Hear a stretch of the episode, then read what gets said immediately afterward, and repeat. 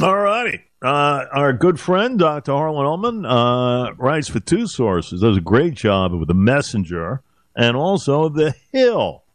And of course, Harlan, uh, with his uh, books and everything else, his, his latest one, uh, ladies and gentlemen, uh, is Shock and Awe. He is the author of Shock and Awe Anatomy of Failure Why America Loses Faith uh, loses uh, every war it starts. And of course, the latest one, which we talk about all the time, the fifth horseman and the new mad. Now, massive attacks of disruption become the looming existential danger of a divided nation and the world at large. The aforementioned Harlan, good to have you, my friend. Good, good to, have you, and happy holidays. Indeed, indeed. Uh, and let's uh, let's get into the latest regarding uh, which was published uh, just a couple of days ago. Uh, I think I got it right, right in the messenger. Give us yep. a sense there as far as uh, what happened to America's priorities and ethical standards uh, you had written. So let's get into that a little bit. Go ahead. As as we know from history, both Karl Marx and Vladimir Lenin, Lenin believed that contradictions were central to politics. And contradictions, unfortunately, abound in America. Uh, just consider a couple the great debate in Congress about whether do we fund Ukraine, which is seen as vital to our national interests, or the border, which is obviously very, very important, but may not have the same urgency. And so the problem here was doing we're doing neither. The Senate is still in session trying to get some kind of reconciliation. The House is gone, which means we can't get a bill until early next year at best. But the point is, today in America, every priority seems to be of equal weight. And if you cannot prioritize, how can you possibly govern? Right. Every priority is the same. And second, about ethics, you know, whether you like Donald Trump or Joe Biden or not, we've now put ourselves in a position where Trump, as everybody knows, is facing 91 indictments in four different criminal cases, and Biden is being investigated for the wrongdoings of his son. How do we get to a situation where both presidential candidates cannot escape the law? It just shows me how our ethical conduct has lapsed all these years, and without having priorities that we can set and agree upon, governing is going to be increasingly difficult. And I find that to be a shockingly pessimistic way to start the new year. That's a good, excellent point. You know, when you think about, and you, you know, the key word here, folks, is priority. Uh, and when you think about it, Harlan, there are none, right? When you think about what's going on as far as Ukraine and everything else, we've got a stalemate there. Uh, we haven't really moved the needle. I mean, the United States certainly has. I mean, outside of, of giving, you know, it's the season of giving. We have given uh, billions uh, to Ukraine for aid and, and weaponry and everything else, tanks, you name it. Uh, but you still have a stalemate as far as you know where are we going with like what is the overall plan? Where are we at here? Uh, is there some sort of a solution on the table here? We don't have any of that right now. Well we rarely do. It goes back to vietnam. The problem is with a strategy you need to have some kind of an outcome. And as i have been arguing for a very long time jay on your show as you yeah. know saying that we're going to support ukraine for as long as it takes is not a strategy it's a commitment that we cannot make meet. And the fact of the matter is, we have offered about $100 billion, the vast majority of which is being spent here. But regardless of where it's being spent, it is just contributing to our deficit, which is now $34 trillion, which over the long term is probably our greatest national security danger that we face. How do we deal with it? All we do is spend, spend, spend. It's difficult to tax, tax, tax. And this is another reason why, without any kind of sense of priorities, um, it's very difficult to govern. No doubt about it. And you made reference, which I thought was brilliant. Uh, I got to tell you, regarding the Vietnam War, I mean, the Vietnam War with Harlan was what, a 12, 13 year deal. Uh, the 60s, early 70s, uh, we had plenty dead and wounded. Uh, and it really you know, when you look back at that period, it devastated the military. You know, and you you put out you you point out here regarding this so-called hollow force, it took a long time to rebuild, and especially you know you go back to the uh, the, the Iraq War of the '90s. You know, you know a little bit of redemption there. No. Well, the point is that in Vietnam, depending upon when you believe we actually started it or entered it, which is probably 1964, and then finally left in 75, we had over 58,000 dead and 150,000 badly wounded. And it took us the better part of 15 years to recover. Now, intelligence reports, our intelligence, that Vladimir Putin has lost the casualties 315,000 of the original 360,000 troops he sent into Ukraine and about two thirds of his equipment. Now, if that figure is accurate, uh, it is stunning in the extreme. Uh, and so, how long did it take us to recover with 58,000 dead? How long will it take Putin to recover? I don't know, but I think anybody who argues or suggests that Putin is going to invade NATO in going to Poland or Romania or the Baltic needs to have their head examined because unless he's got a robust number of Boy Scouts to send in, he is simply out of capability.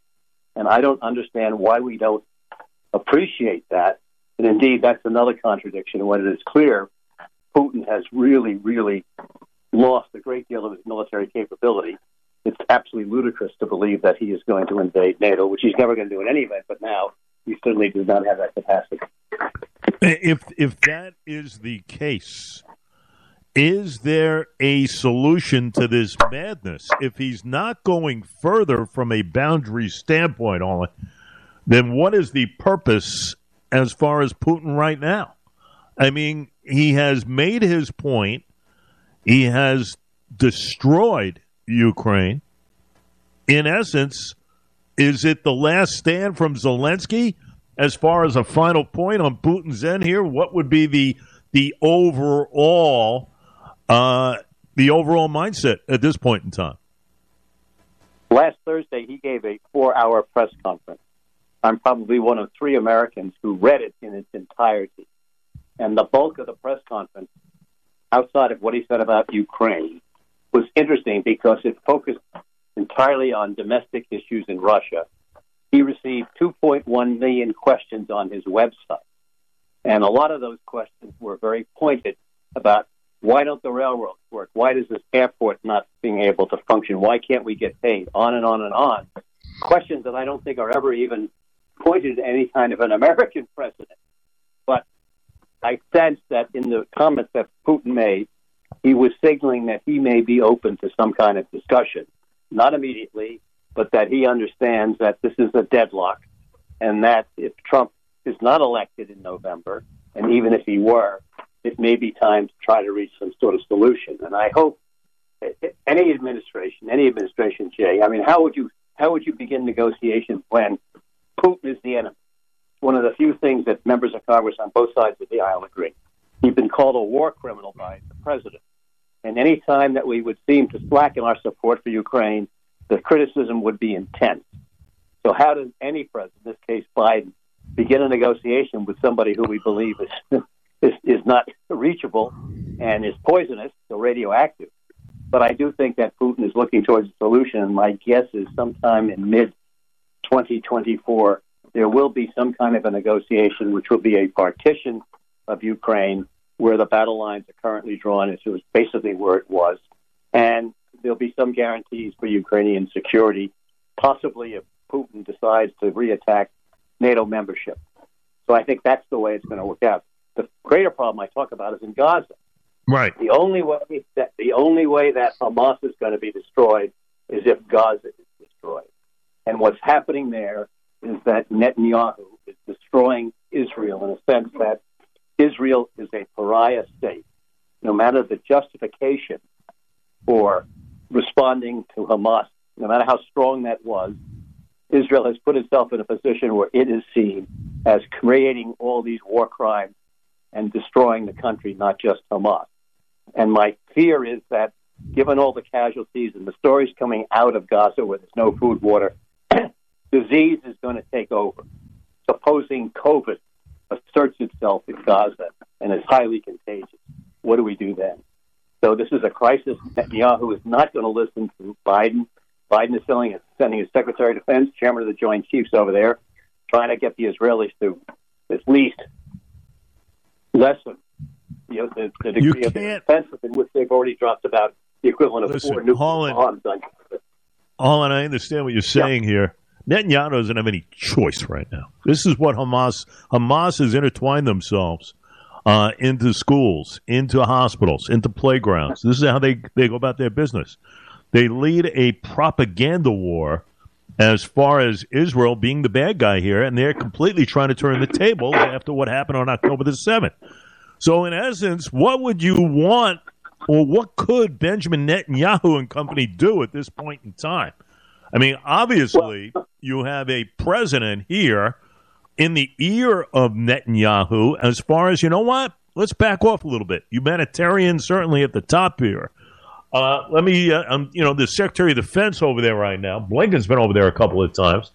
But in essence, uh, you you have to have Israel finish the job here. Finishing the job is taking care of Hamas. If you don't, the same thing will happen two, three years down the road here.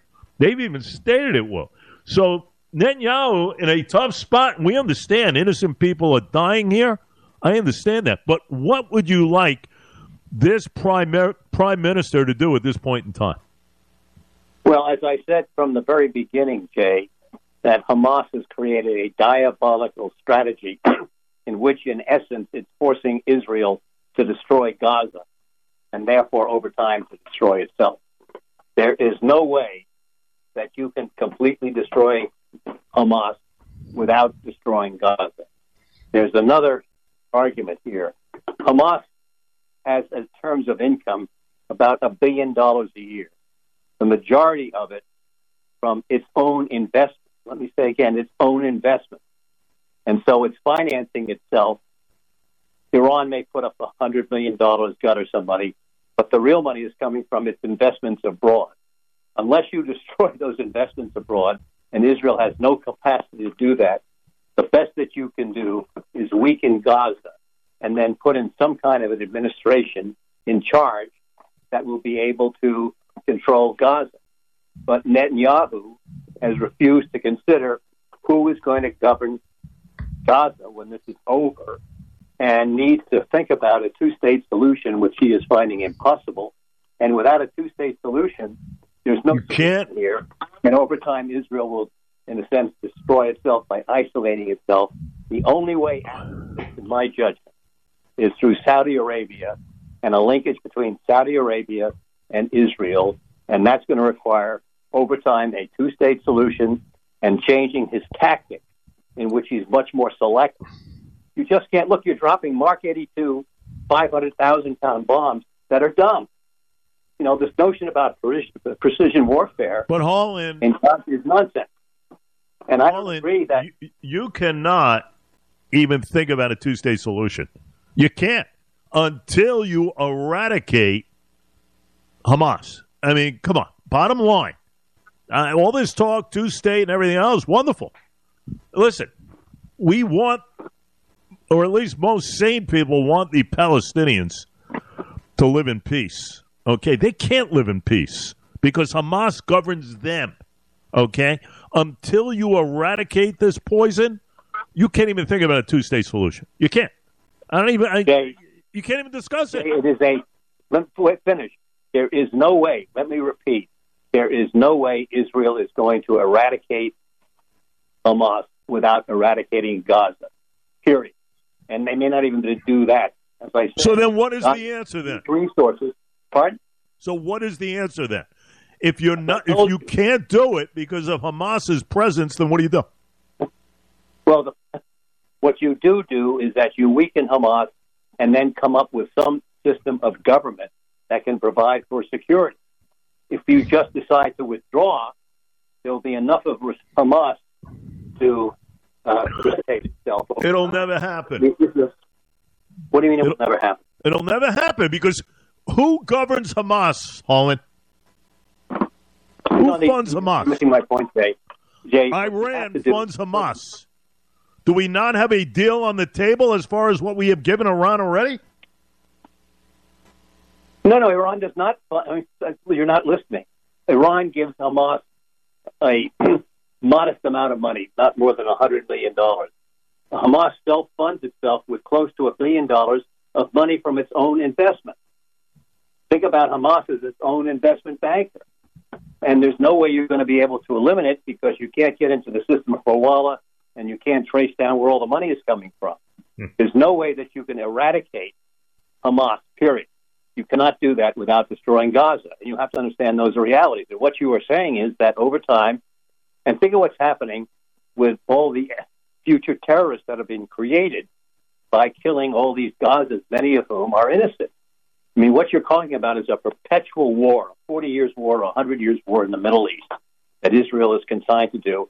And I must tell you that over time, uh, our largesse is going to run out. We are going to get very, very tired of doing this. And so I understand your point. I understand about the attack of October 7th and how diabolically bad it was. But the point is, Hamas plotted to do that. Hamas is out to see Gaza destroyed because it's going to make its case and it's never going to be able to be fully destroyed, unfortunately. We have to understand that. And so the notion that somehow Hamas will be obliterated is physically impossible without completely destroying Gaza. As I said, if disease surfaces as it appears to, you're going to have a humanitarian crisis uh, on steroids with 2.2 no. million people. You could see deaths of hundreds of thousands if this continues. But Hamas that will not be tolerable. Hamas said, Harlan Ullman, that it will do the same thing. It'll, they will they will kill Jews. They will make their way in, whether it be two, three years down the road. The same damn thing will happen again. Okay. Well, no. The point is, it, it, it will happen again on the same course. That's where Israel is headed for perpetual war, and so you've got to find an alternative to it. And it, it's like these endless wars that we faced in, in Vietnam, Iraq, and Afghanistan. We just did not we just did not fully understand the circumstances for those conflicts. And what we have to understand is that no matter how diabolical Hamas is, its eradication is not possible. What is Plan B? What is Plan well, B? And Netanyahu will not consider Plan B. I hate to say it, Harlan. I hate to say it. This is a derivative of what we have in this White House right now, which is weakness. Weakness permeates throughout the world. You know, you have Kim firing off missiles this past weekend, this morning. Uh, you have Putin doing his thing, Xi does his thing, and you have Iran doing this. You've had 100 attacks, uh, give or take, regarding these air bases in and around since October the 7th, October 17th to be exact. Uh, this is what happens when you have zero strength permeating out of the Oval Office. And, and let me tell you, unfortunately, and this is the problem that you have put your fingers on brilliantly, Jay, when you have an excess of strength, you get Vietnam and you get Iraq. And those were overreactions in which we relied on strength. So whether you have a president who's being strong or a president who's being weak, irrespective of party, it's not working. The last president who got it right was George H.W. Bush. And we haven't had anybody since who was in that level of ability as president. Everyone has gotten this into great trouble for whatever reasons of being weak or being too strong. And it's it's something that this country has got to get back to. That's well, why I hate to listen. Priorities, priorities is, is absolutely right. We have to set our priorities. We have to set up priorities, and you go back to the days of Ronald Reagan, in which, in my estimation, that's where you had pure strength. Pure strength is a signal, is a beacon for everyone to see around this planet. Until you have that, you will continue to be in complete disarray, in my estimation. Okay? In my estimation. Now, uh, the fourth point, we're talking with Dr. Harlan Ullman wrote a brilliant piece, maybe one of your best, I got to tell you. Uh, it came out, I think, on the 15th. Harlan writes for the Messenger. Uh, Harlan writes for the Hill. Now, Harlan, uh, Donald Trump almost yeah. the certain opponent, opponent of Joe Biden, if Biden is a nominee. If I say that, right. if right, right, uh, you know, and now dealing with the son's indictments, tax matters, and of you got a lot of legalese going in here. You have an impeachment inquiry that has been greenlit. Uh, you got a lot of back and forth here now until, and I do agree with you, we have complete disruption now you have a, a man who's facing his own legalities in Trump uh, with his, uh, what, 91 or so, give or take, on what's going on there, indictments. Uh huh. You have Joe Biden right now. So, in essence, you know, I look at these polls and everything else, and Biden's numbers are just, just deplorable. I mean, he's he's he is so underwater. I mean, at thirty three percent or whatever it is, give or take, there, who you know, those who only approve. You know, I mean, think about it, folks. thirty three. We haven't never seen those numbers in the modern era ever. But in essence, uh, you know, as as you see the battles going on around the world, and now within the confines here, that equates as well to a lot of uncertainty.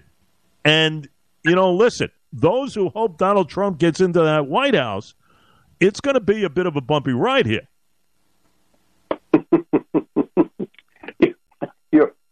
look, the issue here, people say that Trump is going to be a dictator. Donald Trump does not have the capacity or the confidence to be a dictator. He's going to be a disruptor and he's going to create chaos, which in many ways will be worse. He will be a disaster if he is reelected. Why? Trust me. Because he is not competent. He's, he is so self centered. He does everything that. Would you? Let me ask you. Uh, let me ask you this. Yeah. Disaster. Yeah. Could you make a case that we currently are in one in this country under the current leadership? Yeah. Absolutely, I agree with you. As you know, I'm an independent. I, you know, I happen to like Joe Biden, but Joe Biden has done a lot of things that have not worked out. I completely agree with you. But that's the problem of governance when the Constitution is broken. Look, my guess is if it's Biden versus Trump, Biden wins by 10 million popular votes. What will determine, however, are going to be five or six states and districts in which maybe as few as 30 or 40,000 votes will make the difference. That's not a way to elect a president, unfortunately. And so let's say Trump does win because he wins the electoral college, but Biden has even a bigger advantage in, in popular votes. That's going to create a crisis again, unlike the ones that happened in 2020 or when, when George W. Bush won. That's a problem with the system. And, and the issue. It is what it is. Listen, just look at the uh, Hillary Clinton situation. Go ahead. But further, Trump does not accept any fact or any truth which he does not invent. He is the most malicious liar in the history of our country as president. You can't trust anything because everything he says he believes is true. That's a profound issue. You can challenge Biden's judgment, fair enough. But when you have somebody who only accepts the facts as he sees them, that is going to be an impossible situation. So, you know, it's 27, look, 75% of the country does not want either Trump or Biden. What does that tell you? Tell me when that happened before, Jay. Well, listen. Not true. I, I will say this, so be it, as far as that opinion is concerned. All I know is what I see here right now is we are in an intolerable situation, okay? Uh, the border uh, the inflationary period, the criminal activity, and everything else, border, border being top priority for me. Because we what cannot sustain, hold on a minute now, we cannot sustain our current state of affairs at the border. 8 million plus encounters, nearly 2 million as far as those who have gotten away, terrorist watch list, uh, fentanyl coming in left and right, now in gummy bears, by the way, for our kids. Uh, we can't sustain this. We can, the cartels are having a field day. We cannot sustain four more years. We will have no country anymore. Well, tell me this: Why have we not solved the border problem that's been going on for a considerably longer time? Tell me why we're incapable of doing that. Did did we? Let me let me ask you this: Did we sustain numbers back in the days of the Trump administration no. of what we are encountering right now? Yes or no? Yeah, we agree. But listen, the Biden administration, whether you like it or not, its first days in office submitted an immigration bill to Congress that the Republicans refused to consider. Why did he dismiss Title 42, Harlan? Um, I can't. I cannot answer that except to say that some people thought that a lot of it was unconstitutional in the way it was being carried out. But that's not the point. The point is that if both sides are unable to reach some kind of compromise, that border situation is never going to get fixed. Never. And it has to be fixed. It's outrageous for every reason that you can believe. But the system is making it impossible. I mean, you go through every single big issue here, um, cultural issues, where families are now divided on the basis of political party affiliation. That's absurd. And my point here is, Jay, we can criticize all we want, but until we get both parties that purge themselves of the extreme left and the extreme right, we are in deadlock. And the border situation is unlikely to get any better. Point of fact, why the hell are the, are the, is the House of Representatives out of session? If the border is that important, what the hell are they doing? Answer me that. No, listen, uh, I agree with you. This okay. is this is prio one. Prio one. Okay. And, and, now I go back to my point. Why can we not resolve? You and I, if we sat down, we could come up with an issue. But 535 members of Congress can't. There's something fundamentally wrong. Well, there is something wrong. I do. We, we agree on that point, uh, but we cannot sustain four more years of Joe Biden because you know that it will never change. It will never change as far as the Swiss cheese that we have going on at the southern border. It will never change. And in my estimation, we cannot sustain four more years of this current administration based on their actions, which will be none as far as reversal of course. Zero. Um, you know, Jay, you may be right. You you cannot predict the future, and the other part of Biden's the other part of Biden's problem is Kamala Harris. Does anybody seriously think that she would make a good president? No. Okay. no, nor has she made a good czar as far as the border is concerned.